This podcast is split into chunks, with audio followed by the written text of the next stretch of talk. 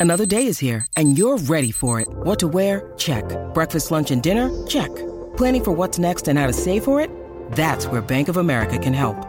For your financial to-dos, Bank of America has experts ready to help get you closer to your goals. Get started at one of our local financial centers or 24-7 in our mobile banking app. Find a location near you at bankofamerica.com slash talk to us. What would you like the power to do?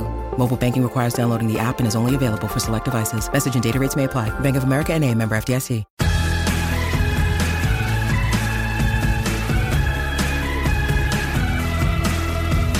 Okay, you guys, I am totally annoyed by the Academy Awards. Okay. Why? Well, of course, that slap heard round the world with Will Smith swatting at Chris Rock completely drowned out what should have gotten, in my opinion, all the attention. The movie about people who cannot hear a slap or any other sound for that matter. I hope you guys saw Coda, which won Best Picture. Before I saw the movie last week, I was on a plane actually, and I, I thought I need to see this movie because I heard so many good things about it. I did not know what CODA meant. And in case some of you out there don't, it stands for Child of Deaf Adults. And the movie is basically about a deaf family with one hearing daughter and their trials, tribulations, and triumphs. I mean, it is so amazing. In the real world, hearing loss is something every single one of you will grapple with, whether it's your hearing loss or that of someone you love. And, you know, here on Everyone Talks to Liz, we've heard stories on this podcast of amazing entrepreneurs and CEOs who've jumped into industries they knew nothing about, right? But my guest today took that to a whole new level. He set out to solve hearing loss by creating a solution that no one, not doctors or experts, had succeeded at. He is not a doctor. He's not even close, but he's amazing. And he's here to tell you how he's revolutionizing hearing restoration. I want to welcome David Lucchino to Everyone Talks to Liz. David, I love this story. Thank you for joining us. Absolutely, and um, we're we're so thrilled to tell you about you know what we're doing in terms of you know restoring hearing. Um, you know, I think your opening comments on Coda were, were spot on and there there's a whole group of people that have genetic hearing loss, mm-hmm. uh, like you saw in the movie, and and the, the trials and tribulations that they have to experience, and, and the ultimate triumphs. Um, you know, we're talking about a different type of hearing loss. This is really a hearing loss that's really driven by noise pollution. Uh, and or sudden sensory hearing loss. Mm-hmm. So because the world we live in is so loud, headphones, you know, earpods, air, airplanes, subway platforms, that causes our hearing to decline over time. And and that's really what I want to, you know, talk with you sure. about today. Well, it's it's become a much bigger deal because we jam these things so deeply into our ears. And I remember when Walkman came out. I'm old. Okay, so the Sony Walkman had the headphones and it was such amazing sound. And my dad, who was a doctor, he was a urologist, but he'd say, Be careful. You have to protect your hearing. It's one of the most delicate senses that we have. You were not born with hearing loss, correct? But you were born with dyslexia. And in a way, it was your childhood experiences that, that formed who you are today, the CEO of the company you co founded, Frequency. Open your memory banks for us, if you will, of what it was like growing up with dyslexia. Yeah, I mean, there's a lot of feelings. You know, there there was pain and frustration. Um, you know, sadness. I had an older brother and sister who were very sort of traditional learners. Um, I wasn't. I struggled with spelling and learning languages. I went to 12 years of Catholic school, um, and so it was a pretty rigid curriculum. And I think, you know, what, what I did was, you know, I learned how to do, really do two things to, you know, navigate a system that wasn't particularly built to, you know, really focus on what I did well academically and then I simultaneously learned not to let that system define who I am. And even though I didn't, I got two out of 20 on my spelling test in second grade or, you know, didn't do well in languages, um, you know, I was able to put those feelings and find a place for them inside of me and then push and focus on um, what it is that I was really interested in. And so, you know, that, that was the gift that dyslexia gave me, which is not to define, not to let anyone else define who I am. It's a huge jump to go from only getting two right on the spelling test to, are you guys ready? MIT Business School. Hello, yeah. you got your MBA from MIT. What happened yeah. in between the time where you really were grappling with dyslexia to saying, you know what, I'm going to figure out a way to go to one of the top business schools in the world? Yeah, no, no one thought I can do it. Um, I guess because that was a, an aspiration of mine ever since college. Uh, but I think you know along the way I learned to I learned my learning style you know, I learned that, uh, for example, that if I would lecture to myself, you know, in a room and talk through, you know, wh- whether it was, you know, learning about history or even math problems, that was a much more effective way to get information into my brain than sitting there and reading a book. Um, you know, so it was incumbent upon me not to, again, let sort of the way tr- I was being taught traditionally how to learn, but to try to figure out something on my own. And but it didn't happen overnight. There were you know plenty of ups and downs through middle school and high school and into college. Um, i actually got a my first master's degree from syracuse university from the newhouse school in journalism.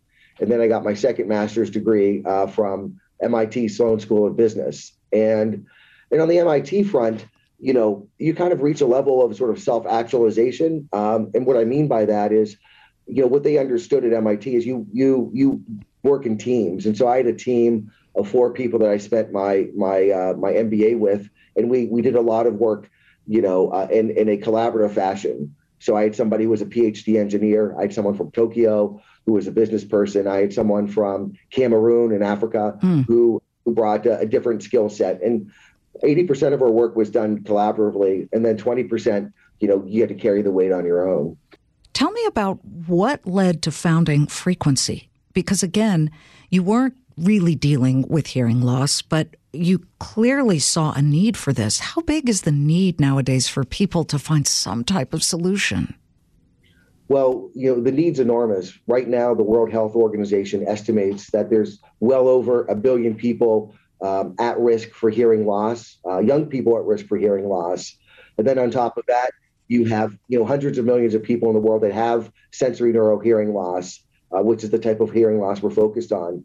In the US alone, there are 40 million people that what we're targeting with our first therapy um, that um, you know that have this type of hearing loss that we're focused on.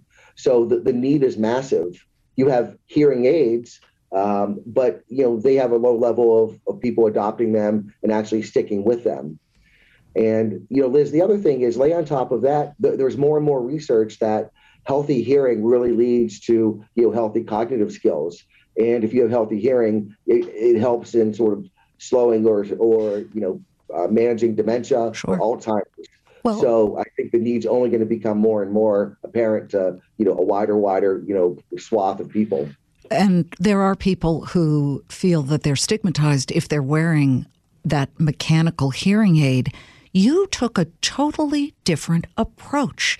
You are trying to solve this issue with a therapy, an actual drug. Is that correct? How did you come up with this idea, which nobody had done before?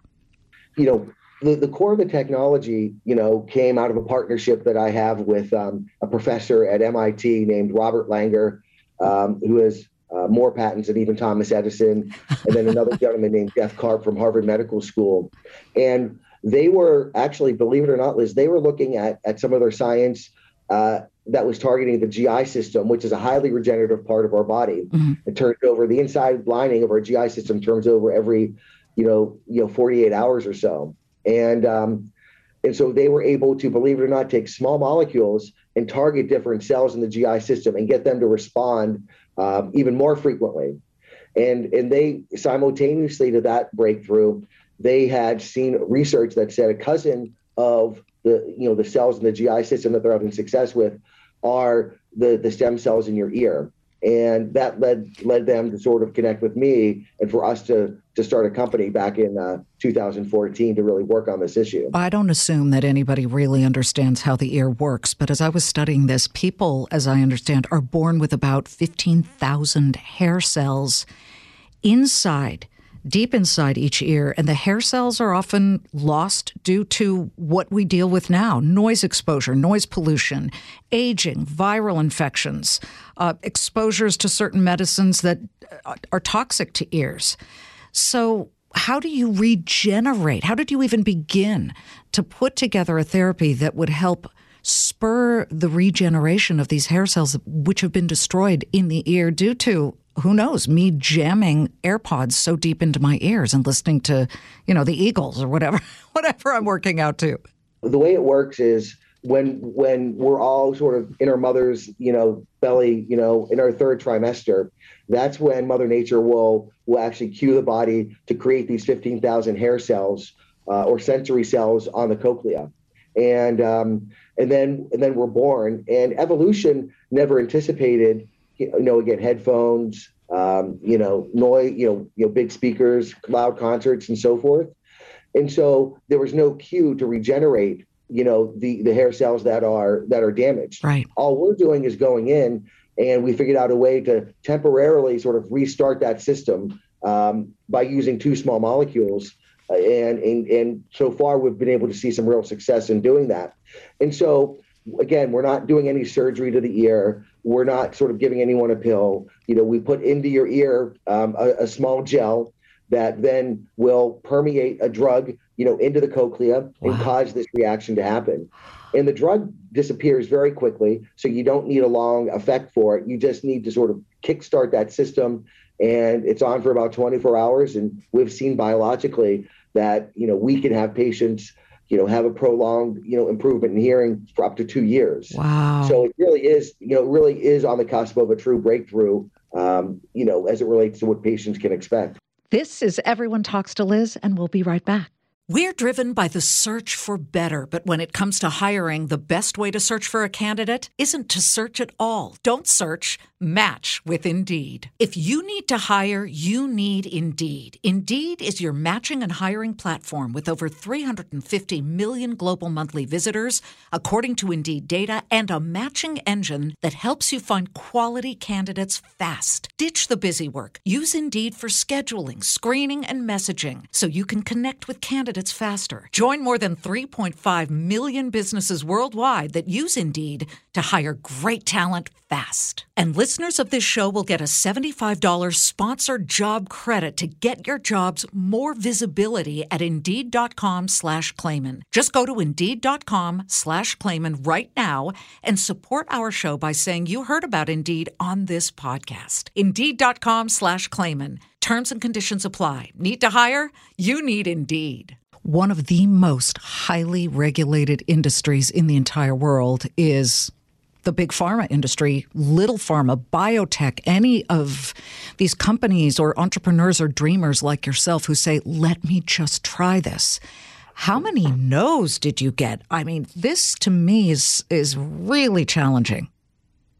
Well, the no's started with my with my family. They thought I was crazy to take this on. It didn't even make sense to my parents, who said a drug to restore hearing. You know, you know, it's not a mechanical device. How does that work?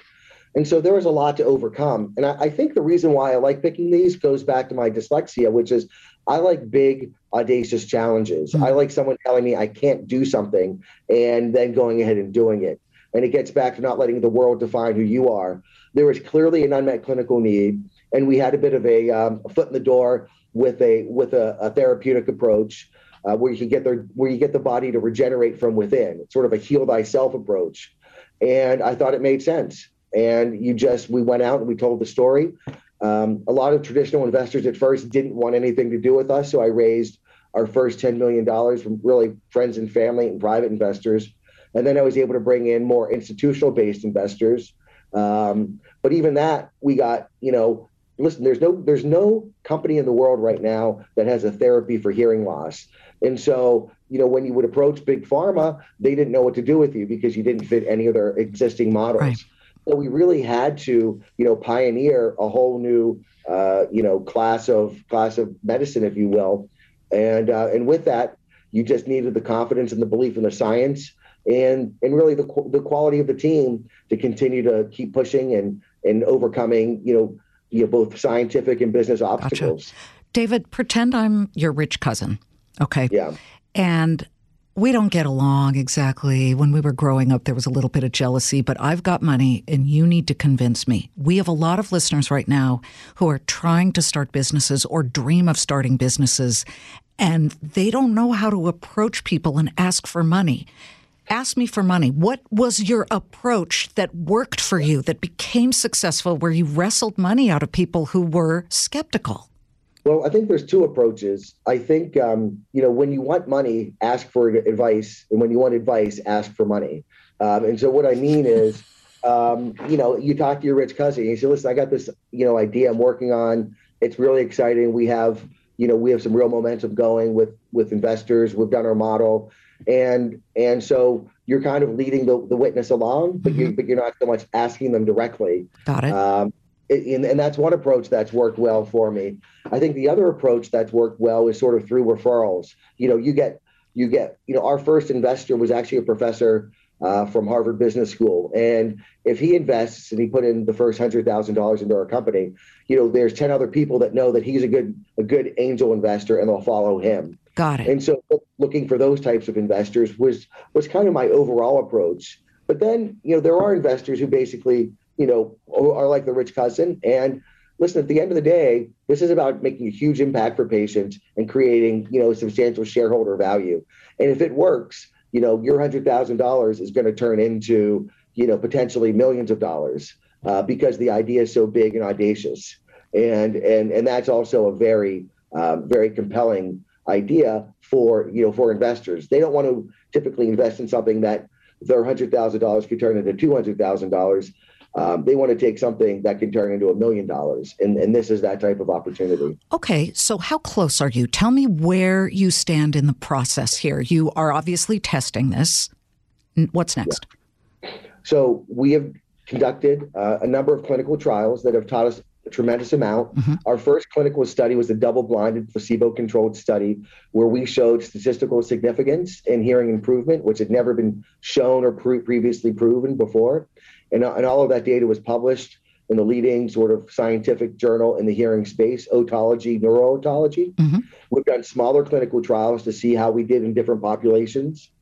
Um, we ran a clinical trial uh, that read out about a year ago where we had some real um, where we had design issues and it was an unsuccessful trial not because of the drug but again nobody's done hearing clinical trials to, to the scale that we're doing I mean we learned a lot we quickly applied those learnings, and we have a follow on phase two study that's currently enrolling in about 30 sites across the United States now. Nice. And um, um, and we expect that to read out you know, late uh, 22, early 23, uh, and give us what I believe will be a definitive understanding of, of, our therapy relative to hearing restoration. Can I just drill down and ask you? You, you said that one clinical trial was unsuccessful.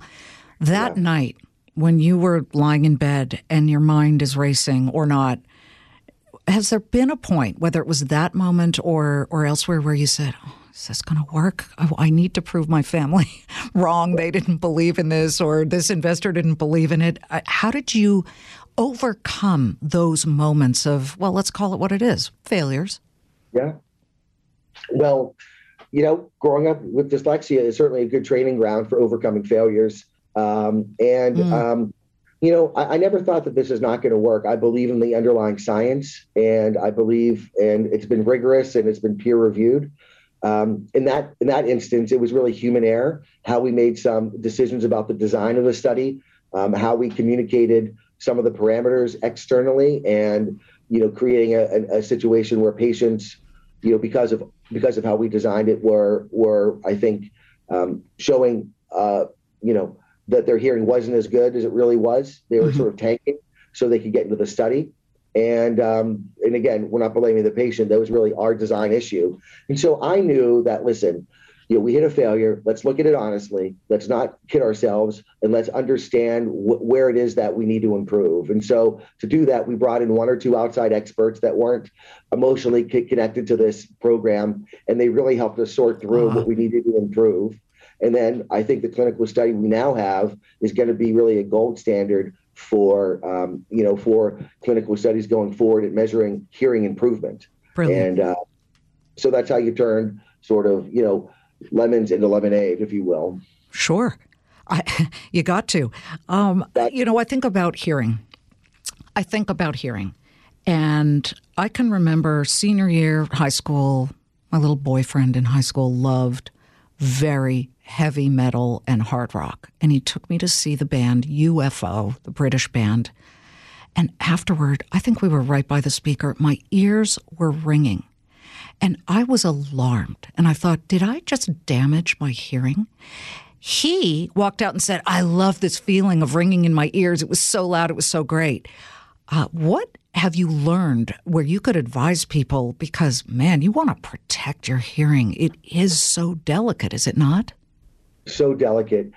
You know what's what's fascinating about the cochlea is, is it's this exquisitely designed system. Think of a piano keyboard with white keys and black keys. Mm-hmm. And the black keys are the stem cells uh, that all of us, you know, have in our ears, and the white keys are the hair cells um, that we have. And um, and what happens is noise comes in and it really shocks those hair cells. It's not, you know, think about it. When evolution was creating our hearing, we were hunters and gatherers. You know, we're sitting underneath the apple tree and there was no really loud noise around. And so you're asking a system that was developed for how we lived, you know, 800 years ago or 1,000 years ago to, to, to be applied to where we are now. And so um, you're born with 15,000 hair cells, but we can literally see the hair cells that are damaged when we look at people who've donated their cochlea to science, and and we know sort of their line of work and and sort of apply you know the, the, the type of hearing loss they, the, and that they have whether it's high frequency or low frequency to the job or the environment that they lived in so you know wearing hearing protection is really important um, staying away from you know prolonged loud noises and mm-hmm. you know leaf blowers are an example of something that we all encounter you know, virtually, you know, on a weekly basis. Um, you see men and women working, uh, you know, in the construction trades. You know, I mean, so it's all around us, and that's why it's a true, you know, epidemic uh, that needs to be addressed. Yes, hundred percent, and it's just amazing uh, the the process that you're going through and the journey you're on. As we finish up, for people who are listening and thinking, "I'm dying to start a, a dream business," um, maybe solve a problem that the world faces right now, just as you are, what's the number one piece of advice you could give them? Um, I just, you know, a couple comments. You know, it's per, you know, for me, it's perfectly normal to be apprehensive or uncertain. Um, there, there's no substitute for, you know, doing your legwork in advance and due diligence. Um, look at, you know, multiple opportunities um, and and figure out the one that's going to, you know, be the right fit for you. I mean, it's like you know, it, it's like a marriage. Um, you know, starting a business, you want to do something that you're passionate about, that you care about, and that's what makes my job, I think, so effective. Is you know, once I was convinced this was the right thing to do, it, it wasn't hard for me to ask for money because I truly believe mm. that you know we're gonna we're gonna be successful, and you have to reach that state of of belief in order to really you know push through the ups and downs that are inevitable and I think I think you know, and most importantly, and this is a theme for our conversation.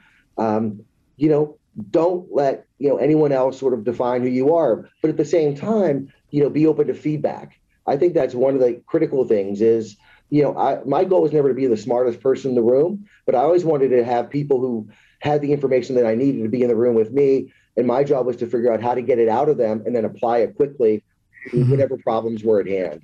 And that's really, you know, and that's really kind of, I think, much the key of my success. Congratulations. I know you're not there yet. Uh, there's never really a finish line. We talk about that a lot here on this podcast. You're always reaching and aiming, but we wish you the best of luck. Keep us posted on the developments at Frequency, David.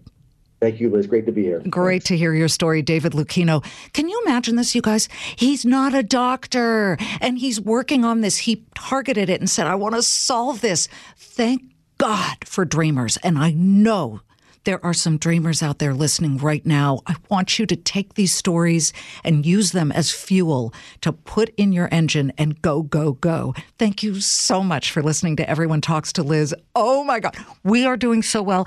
We are getting more than a hundred thousand downloads a month. That means so many people love these stories. They are true stories of American success. I cannot thank you enough. Spread the word about Everyone Talks to Liz. And of course, while you're at it, 3 p.m. Eastern on Fox Biz, it's a Claman Countdown. I'll see you then. Thank you so much. Listen to the all new Bret Baier podcast featuring Common Ground, in depth talks with lawmakers from opposite sides of the aisle, along with all your Bret Baier favorites like his all star panel and much more. Available now at foxnewspodcasts.com or wherever you get your podcasts.